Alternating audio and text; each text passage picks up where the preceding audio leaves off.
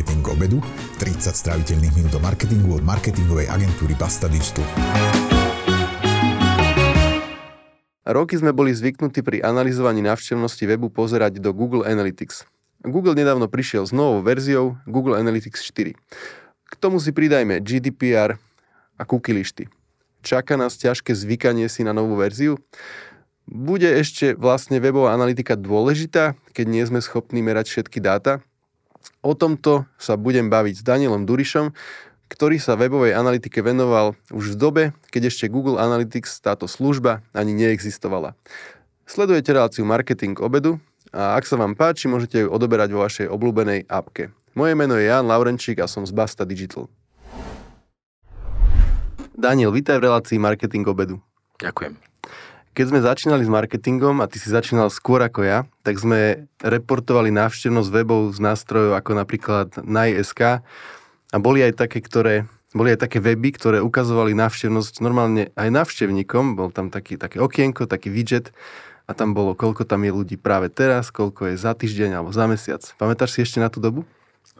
Jasne, pamätám, aj mám to v niekoľkých prezentáciách o digitálnej analytike, ktoré buď školím, alebo teda niekde prezentujem na konferenciách, a tie služby boli zaujímavé v tom, že v podstate boli úplne verejné, hej, že začalo to nejakými počítadlami, ktoré naozaj počítali iba zobrazenia stránok, čiže nevedeli sme nič o nejakých návštevníkoch alebo o prehliadači. Jednoducho to bolo úplne primitívne počítadlo, ktoré každou ďalšou návštevou sa zvyšovalo o 1. OK. A povedal si, že to bolo verejné. Myslel si týmto, že boli také rebríčky návštev, teda webov podľa návštevnosti? No, to došlo hneď potom, keď začali fungovať služby ako Naj.sk alebo na vrcholu.cz a tie mali verejné rebríčky návštevnosti niektorých webov a plus sa tam dali dohľadať množstvo ďalších informácií o tých weboch, že odkiaľ tí ľudia tam chodia a povedzme, aké prehľadače používajú, z akých krajín a podobne. Dobre, a to bola tá história. Ako sme si vtedy s tým mohli vystačiť? No, vystačili sme si preto, lebo nič iné sme možno nepoznali a ani sme nerozumeli tomu, že potrebujeme vedieť niečo o tom, koľko sa na webe predáva. Nič také sa vtedy nedalo zaznamenávať inak ako v nejakých interných systémoch, povedzme. Ale ešte existovalo aj niečo také ako logy, ktoré sa potom, logy sú len záznamy servera, to znamená, že kto na ten server prišiel, kto danú doménu web navštívil, a z toho sa potom tiež nejaké štatistiky generovali, to znamená, že sme videli nejaké pekné grafy, kde sa to dalo pozrieť, lebo tie logy samotné by nám nič nepovedali. A potom niekedy, neviem, či to bolo okolo roku 2005 alebo trochu neskôr, tak prišla služba Google Analytics. No a mohol by si dať takú rýchlu historickú review, že čo sa vlastne zmenilo? Čo sme boli potom schopní vidieť v štatistikách? Dobrá otázka a Google Analytics určite urobil prielom. Ono to bola predtým taká služba, ktorá sa volala Urchin, ktorú Google kúpil. Vlastne ten Urchin Analytics bola akoby Google Analytics verzia 1. Keď ju kúpili a potom vypustili bezplatne, tak to už bola vo verzii 2, teda mali sme tam v podstate taký prehľad, ako vidíme dneska v Universal Analytics, alebo čiastočne aj v GA4. Universal Analytics bola zase verzia 3, tá fungovala najdlhšie, to je niečo, s čím väčšina ľudí prišla do kontaktu, ak sa pohybujú okolo webu. A to, čo Analytics priniesol akoby veľkú zmenu, bolo to, že už sa sústredil na používateľov a to, čo používateľia na webe robia. Už to nebola iba nejaká návšteva jednej stránky bez kontextu toho, tých ostatných, alebo odkiaľ ten človek prišiel, a hlavne už sa tam dostali naozaj tie metriky alebo tie štatistiky o tom predaji pre e-shopy, pre ostatné weby napríklad, koľko na tom webe človek strávil, to znamená nie už len návšteva jednej stránky, ale už aj nejaká návšteva v kontexte. Čiže bola tam celá tá cesta od toho vstupu na web, teda odkiaľ prišiel, kadiaľ sa preklikával na tom webe, koľko času strávil na každej podstránke a či urobil nejakú zaujímavú akciu.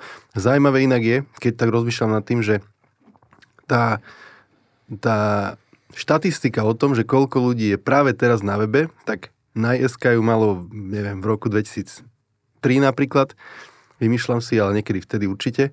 A Analytics to nemalo úplne na začiatku, až neskôr tá štatistika pribudla, nie? Že live akože využije, čo tí ľudia, koľko tých ľudí tam na tom webe je. No nie som si istý, či to už bolo vo verzii 2, to si už nepamätám, ale hej, v Universal Analytics vo verzii 3 to pribudlo a neviem, či to je ale najzaujímavejšia štatistika, lebo v podstate pre nejakú bežnú analýzu je nepotrebná alebo zbytočná. No mal som takého klienta kedysi, ktorý mi hovoril, že to ich najviac baví, že keď pozerajú večer telku, tak si to na notebooku otvoria a pozerajú, ako im tam naskakujú objednávky a keď už vidia, že niekto je na kroku -1 pred platbou, tak sa tešili, že im cinkajú. Áno, veď všetko toto sa dalo tam samozrejme vidieť, aj to malo zmysel možno tie real-time štatistiky pre niektoré médiá alebo niektoré druhy webov, ale teda väčšina tých štatistík, na ktoré sa pozeráme štandardne, je nejaká historická v nejakom historickom kontexte, povedzme aj porovnaní s minulým rokom alebo s nejakým iným obdobím, čiže ten real-time, koľko je momentálne ľudí na webe, nás väčšinu času nezaujíma. Mm-hmm. Ešte predtým, ako sa dostaneme do súčasnosti, tak by som chcel trocha odbočiť za celú tú našu históriu našej firmy, čo sme robili všelijaké možné služby, tak sme používali aj iné nástroje na sledovanie návštevníkov webu alebo nejaké podobné štatistiky. Mohol by si uviesť nejaké zaujímavé? Určite. Nenazval by som to sledovaním návštevníkov webu, skôr to bol nejaký záznam toho, ako sa tí ľudia vlastne správajú a ani nešlo o tých jednotlivcov, to je tiež potrebné povedať, že málo kedy, alebo v podstate nikdy na webe nás nejakí jednotlivci nezaujímajú, ale skôr nejaké celkové správanie, nejaké vzorce, ktoré z toho vieme vyťahnuť. A tie služby, ktoré sme používali, sú napríklad Hotjar, alebo MouseFlow, alebo iné, ktoré by som mohol menovať. A ich cieľom bolo zaznamenať už nie len nejaké čísla, to znamená, že to, čo sme sa historicky teda v nejakom kontexte na to pozerali, ale aj zaznamenať, povedzme, priamo, ako sa hýbe kurzor myši na stránke, kde ten človek klikol, ktorý formulár vyplnil, ako rýchlo a takéto detaily nás zaujímali. A tu sa posúvame aj trochu k použiteľnosti, ktorej vtedy sme sa veľa venovali práve v súvislosti aj s týmito službami, keď sme práve hľadali nejaké bariéry na webe, na ktoré tí používateľe, návštevníci narážajú a snažili sme sa ich vlastne vylepšiť, alebo zbaviť sa ich, aby tí ľudia jednoduchšie vedeli tým webom prejsť a dostali sa k tomu svojmu cieľu, či to bolo odoslanie nejakého formulára, nákup alebo nájdenie e-mailu. Hovoríš, že sme nesledovali jednotlivých návštevníkov, ale ja si pamätám, ako som si púšťal tie sessions alebo tie záznamy návštev s tým pohybom kurzoru a v reálnom čase sa to veľmi nedalo pozerať, lebo veľakrát to bolo, že 8 minút a ten človek zrazu 3 minúty nič nerobil. Kurzor stál. Dalo sa to potom aj zrýchliť a niekedy ten pohyb bol fakt taký psychadelický, alebo ako to môžem nazvať. A samozrejme, bolo to zaujímavé sledovať. No a spomenul si Hotjar, MouseFlow. Existuje dnes niečo iné, čo je možno, že ešte zaujímavejšie ako tieto nástroje, alebo? Existuje asi, ja neviem, 6-7 nejakých používaných nástrojov dnes a mohol by som menovať, ale je to zbytočné. V podstate všetky tieto služby, ktoré sa snažia aj nahrávať tú návštevu, to znamená to, čo sa na tom webe deje, vedia ju potom spätne premietnúť a plus teda vedia z toho už dnes vybrať aj nejaké štatistiky zaujímavé, napríklad, kde sa ten človek zasekol vo formulári. Ale existuje ich mnoho. Dnes to všetko porastlo, povedzme, aj cenovo do dosť veľkej výšky, čiže tie služby sú dnes dosť nákladné. A teraz som nedávno zachytil, neviem, či MouseFlow alebo niekto zvyšoval ceny a sa to prejavilo na tých programoch, že sú tam nejaké obmedzenia. Ak si spomínaš, tak Hotjar aj MouseFlow mali vždy také zadarmo programy, ktoré sa dali pustiť a bolo to tuším na nejakých 100 návštev, ktoré to vedelo zaznamenať a potom sa to vyplo. No a teda tých služieb je veľa, ale neviem, či všetky spomínať. Dobre. V 2020 prišiel Google Analytics 4. Ja keď som sa pripravoval na túto reláciu, tak som bol šokovaný, že to už v roku 2020 existovalo a my teraz myslím akože slovenský trh, to riešime až pol roka pred tým, ako bude vlastne predošlá verzia vypnutá. A čo je vlastne ten prelom medzi Analytics 4 a Universal Analytics alebo Analytics 3, ako ty to niekedy voláš? No 2019-20 došla taká beta verzia, čiže oni to vypustili, volalo sa to Web plus App, alebo App plus Web, vždy sa mi to pletie. A bolo to také pokusné spojenie toho, že dovtedy ten veľký rozdiel teda, alebo medzi 3 a 4 je v tom, že dovtedy sme museli mať samostatné štatistiky pre web a samostatné štatistiky pre aplikácie, pre klientov, ktorí mali aj aplikácie.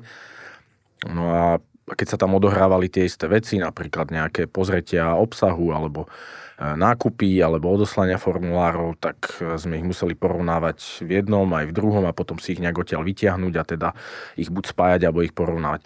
A to, čo priniesla 4 veľkú zmenu, je, že už je vlastne len jedno to konto v odzovkách, alebo jedno to vlastníctvo analytické, štatistické, do ktorého sa nám všetky tie štatistiky z rôznych zariadení, aplikácií, webov môžu nalievať a tým pádom ich vidíme v jednom prehľade, v jednom rozhraní, a lebo nám je to, alebo aj teda to Google došlo k tomu, že vlastne ľuďom, firmám je to jedno, že odkiaľ tí ľudia chodia, ale chcú vidieť akoby kompletný prehľad tých akcií, tých udalostí, čo na tom webe robia a podobne. Čiže to je tá veľká zmena. A plus ďalšia zmena je, ktorá už bola naznačená aj v tej 3, že tam bol nejaký machine learning, umelá inteligencia, nejaké algoritmy, ktoré ti vedeli vytiahnuť, že zrazu ti vybehla návštevnosť týchto zdrojov, čiže ti vedeli ťa navigovať, že pozri sa na to, hej, alebo ti vedeli odpovedať, že prečo sa mi zvýšila návštevnosť za posledný týždeň, a oni ti povedali, že z týchto zdrojov začalo chodiť viac ako predtým, ale bolo to také pomerne jednoduché, primitívne. A v tejto 4 je už vlastne ten machine learning, to strojové učenie prítomné naprieč tým systémom, to znamená, že vie aj na jednej strane nejak dopočítavať niektoré štatistiky, ktoré kvôli cookie listám súhlasom nemáme k dispozícii, a plus vie aj predikovať, to znamená, že na základe tej sumy návštev, ktorá tam je, vie robiť nejakú predikciu publik, napríklad ľudia, ktorí prišli dnes, ale možno, že do 30 dní nakúpia, alebo ľudia, ktorí prišli dnes a do 7 dní sa môžu prihlásiť k nášmu newsletteru, alebo naopak, tí, čo dnes nakúpili a už ani nenakúpia. Hej. Čiže rôzne sa tam dajú robiť predikcie a to je tá zaujímavá vec podľa mňa na tom. No a keď to je také zaujímavé, tak prečo je z toho každý taký nervózny, alebo jak to mám povedať, že sa toho bojí? No, to je dobrý point, že ani nie, že sa toho boja tí ľudia, ale skôr, že je to tak neprehľadné ešte dnes, stále, žiaľ. Od tých 2020 teda veľký pokrok od beta verzie nenastal, ako pribúdajú tam rôzne štatistiky, pribúdajú tam rôzne reporty, ale je to stále veľmi limitované oproti tomu, na čo sme zvyknutí, vyzerá to úplne inak. Ten základný koncept, kde v 3 to bola návšteva a nejaké doplnkové udalosti, ako kliknutia na teda odkazy alebo na e-mail a podobne, odoslania formulárov, tak dnes v 4 vlastne všetko sú tie udalosti, to znamená už aj nejaké to zobrazenie stránky je brané ako udalosť. A tým, že tu nastáva akoby taká zmena paradigmy celkovo, tak vlastne veľa ľudí tomu nerozumie a tým pádom, keď niečomu nerozumieš, tak sa ti to zdá neprehľadné, zložité a tak ďalej. Plus ľudia vlastne nerozumejú, že prečo majú prechádzať, lebo 3 prestane fungovať 30.6.2023. Tým pádom akékoľvek dáta, ktoré tam dovtedy prídu, budú tam, ale už Google tvrdil pôvodne, že tam budú pol roka, čiže to nevieme, koľko tam ešte tie prehľady budú k dispozícii. A 4 sa stane tým pádom jediným nástrojom, ktorý budeme môcť používať, ak teda nebudeme používať nejaké konkurenčné, lebo samozrejme je aj množstvo nezávislých, ne Google nástrojov, alebo aj potom nástrojov zase od firiem ako Microsoft, IBM a tak, ktoré už idú smerom k nejakej business intelligence. Začnite odoberať newsletter Basta Digital a 1-krát mesačne vám do mailu príde sumár užitočných marketingových noviniek, zaujímavých blogov a rôznych podujatí a webinárov, kde môžete stretnúť niekoho z nás. Choďte na bastadigital.com/newsletter.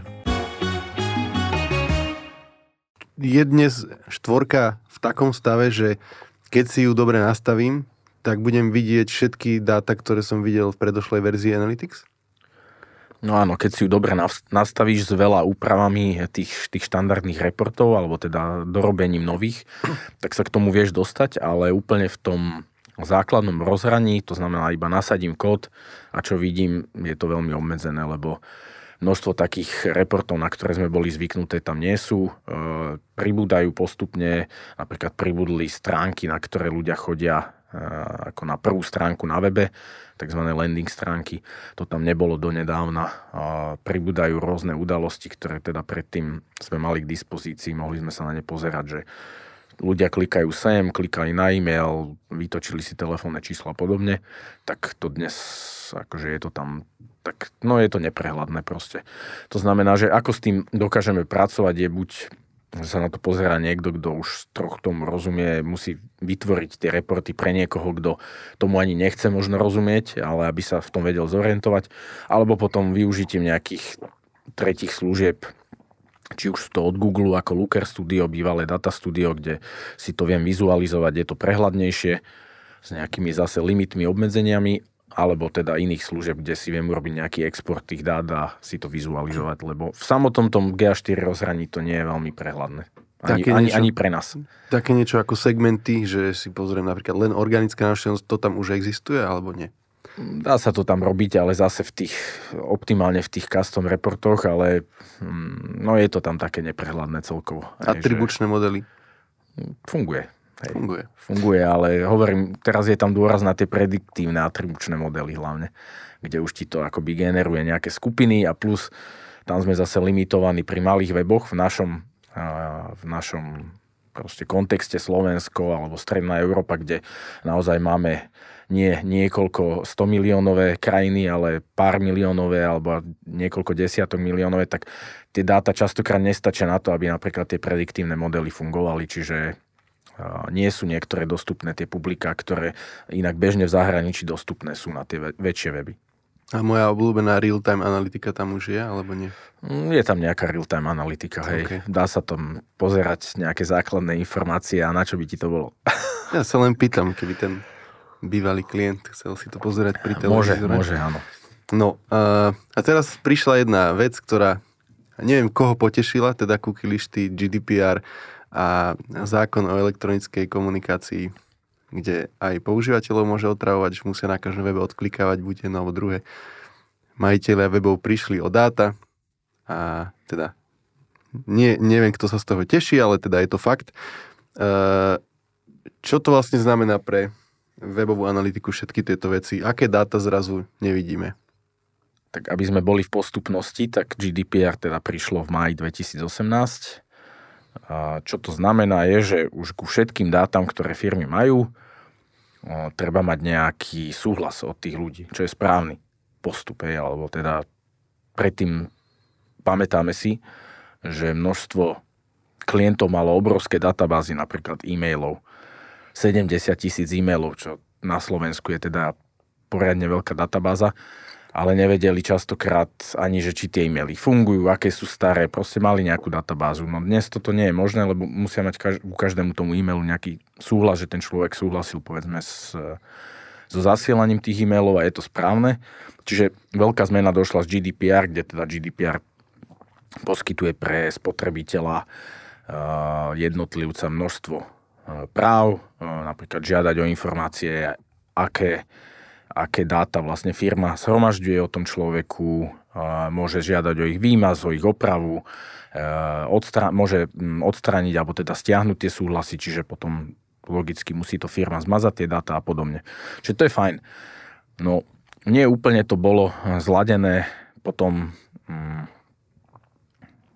s webovou analytikou alebo s tým, že my dnes, keďže prišiel zákon o elektronických komunikáciách, ten prišiel vo februári 2022, v Čechách v januári 2022 a ten zase priniesol niečo navyše a snaží sa to dať v podstate do súladu aj s GDPR, aby ukladanie dát na cieľový počítač alebo mobil človeka bolo zase iba so súhlasom. To znamená, že tie cookies sú len akoby také čiastočky dát, tak si to vieme predstaviť, že keď niekto súhlasí s cookies, tak sa mu na počítač uloží proste, nejaké dáta sa mu uložia. No a preto tie súhlasy s cookies sú potrebné, lebo teda GDPR to v princípe vyžadoval, len naše zákony o elektronických komunikáciách zatiaľ umožňovali nastavovať v tomto prípade cookies, ale to môžu byť akékoľvek iné dáta. Keď si napríklad antivírový program stiahuje nejaké svoje databázy a chce si to uložiť na tvoj počítač, tak tiež by mal mať k tomu súhlas, lebo ti ukladá nejaké dáta, hej.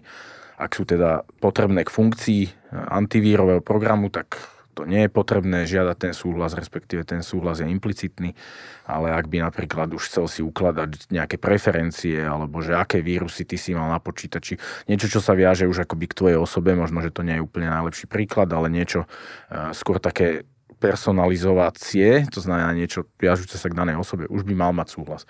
No čiže ten zákon o elektronických komunikáciách priniesol tú zmenu, že ak niekto chce dnes ukladať nejaké dáta na tvoje zariadenie, potrebuje k tomu súhlas.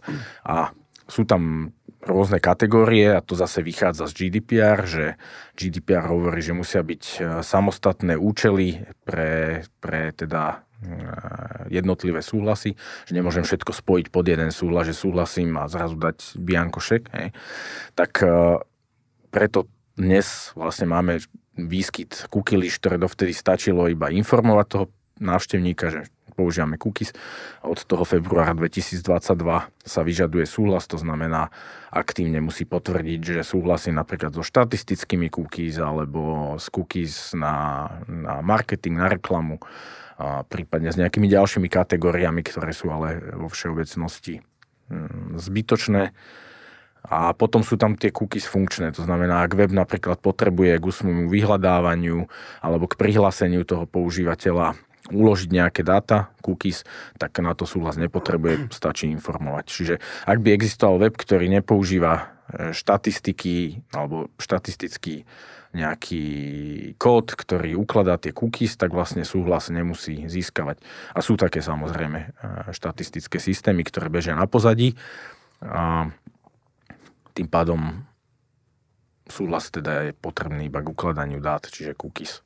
Okay. Je to otrava. Ale ešte by som povedal, že tým, že to celé je vlastne taký legislatívny posun je vždy, alebo teda legislatívne zmeny sú vždy opozdené oproti tým technickým.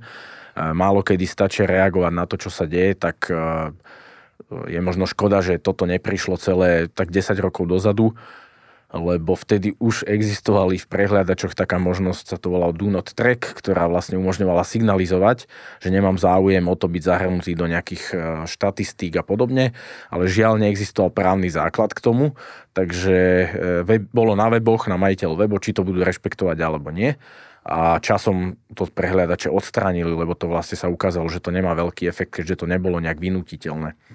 A tým pádom dnes sme sa dostali do bodu, keď to je vynutiteľné, ale tam tú vlastnosť nemáme, čiže máme otravné cookie listy, lebo nie je jedna možnosť v prehliadači indikovať pre všetky weby, že súhlasím s takýmito, alebo nesúhlasím so všetkými, alebo podobne. Hej. Ako nesúhlasím so všetkými, môžem si vypnúť cookies úplne, ale potom mi niektoré weby nebudú kvôli tým funkčným cookies, alebo tým potrebným cookies fungovať. To znamená, že predpokladám, že do 2-3 rokov prídu prehliadače s takým nastavením, ktoré nám umožní to nastaviť už potom priamo v prehliadači a cookie listy budú môcť zmiznúť a zbavíme sa ich našťastie, lebo je to otrava, chápem každého, kto sa na to sťažuje. Dobre, to znamená, že pochopil som z toho, že pokiaľ niekto súhlasí s čímkoľvek na tej cookie liste, tak sme čisto v teórii o žiadne dáta neprišli. Hej, stále môžeme sledovať všetko, čo sme dovtedy sledovali a sledovali, akurát sa musíme opýtať. Tak? Je to tak a potom závisí to od nastavenia samozrejme tej cookie listy, že aby teda bola správne nastavená, aby sme naozaj všetky tie dáta mali k dispozícii, aby sa tam tie kódy spúšťali a podobne. Ja len tak pre zaujímavosť, nechcel som sa to pôvodne pýtať, ale nedávno som počul že niektorí majitelia webov proste majú cookie listu len pro forma, ale v skutočnosti všetko merajú. Myslíš si, že to bude niekedy toto postihované, alebo je v kapacitách nejakej inštitúcie na Slovensku, alebo v Európe, alebo vo svete, aby to vlastne akože zisťovalo? Lebo asi to není ani akože softvérovo ťažké zistiť, že či ten web naozaj... To je samozrejme triviálne zistiť, že kto tú lištu má a ak nedám súhlasiť, tak pokračuje v zaznamenávaní naozaj je to triviálne zistiť.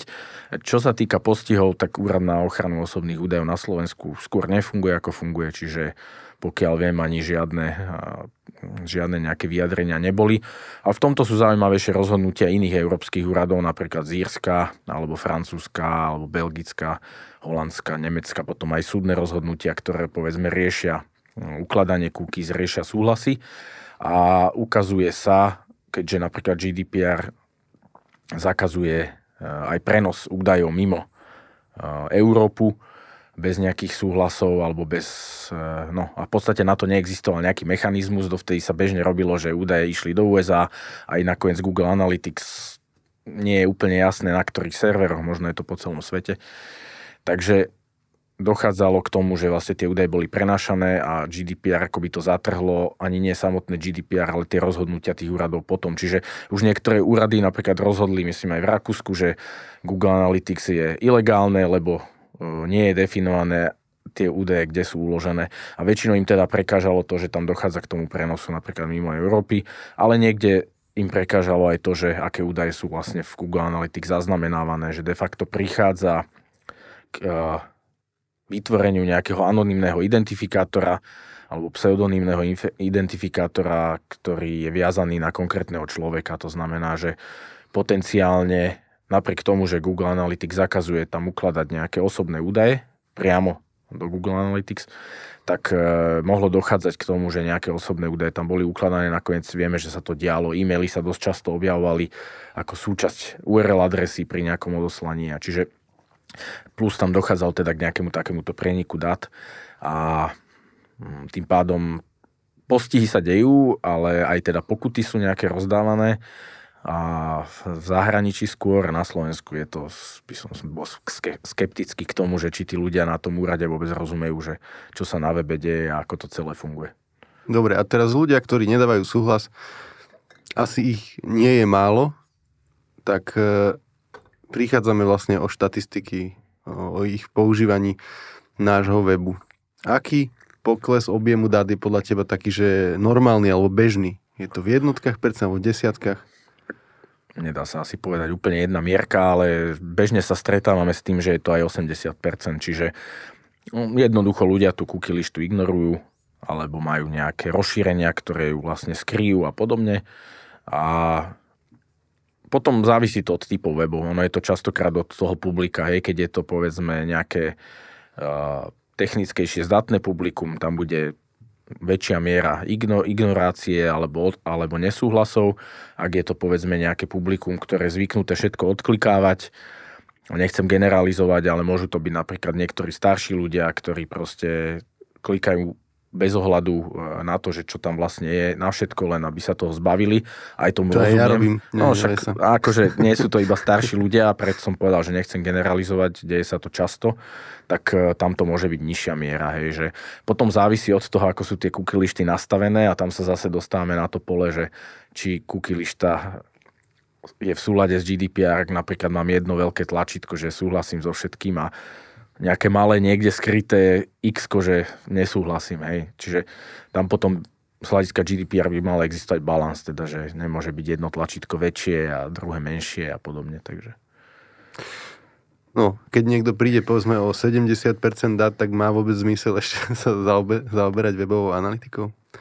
Tak má to stále zmysel, lebo bez toho prichádza vlastne o informácie, že čo sa na tom webe deje a prichádza aj o informácie, že ktoré zdroje návštevnosti prinášajú tých návštevníkov, ktorí napríklad kupujú alebo odosielajú formulár, prihlásia sa do newslettera, čítajú obsah a tak ďalej. To znamená, že určite, či sa to dá robiť na 20% návštevnosti ľudí, povedzme, ktorí súhlasia, je otázne, že či je to dostatočná vzorka. Pri veľkých weboch to môže byť, pri nejakých pár desiatok návštev ani nie, ale vždy je možnosť tú analytiku preniesť teda aj dozadu, akoby, že sa to nebude diať v prehliadači, ale bude sa to diať priamo, povedzme, na serveri alebo v tých systémoch, ktoré tak či tak tie informácie o tom, či si nakúpil a tak majú, hej, že ak v nejakom e-shope nakúpim, tak to, že webová analytika nedám súhlas, tak OK, tam to nemusíme vedieť, ale veď predsa tá objednávka niekto musí spracovať, musí mať tvoje informácie, aby ti to vedeli doručiť, čiže oni v tých interných systémoch to majú a potom dáva zmysel rozmýšľať nad ich prepojením, to znamená, ako napojiť tú webovú analytiku už na tie systémy, kde tie informácie máme. To si mi aj odpovedal rovno na ďalšiu otázku, že či teda sa dá tomu poklesu vyhnúť, zdá sa, že sa dá.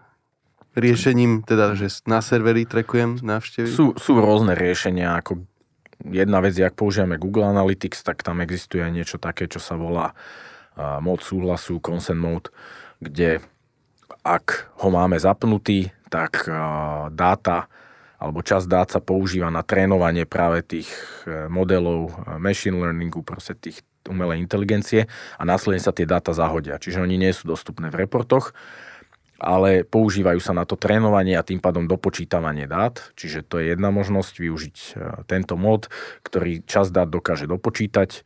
Samozrejme môžeme potom sa pýtať, že či to nie je akoby otočené v prospech Google aktivít, Google nástrojov, Google reklamy, kde bude dopočítavať väčšiu návštevnosť.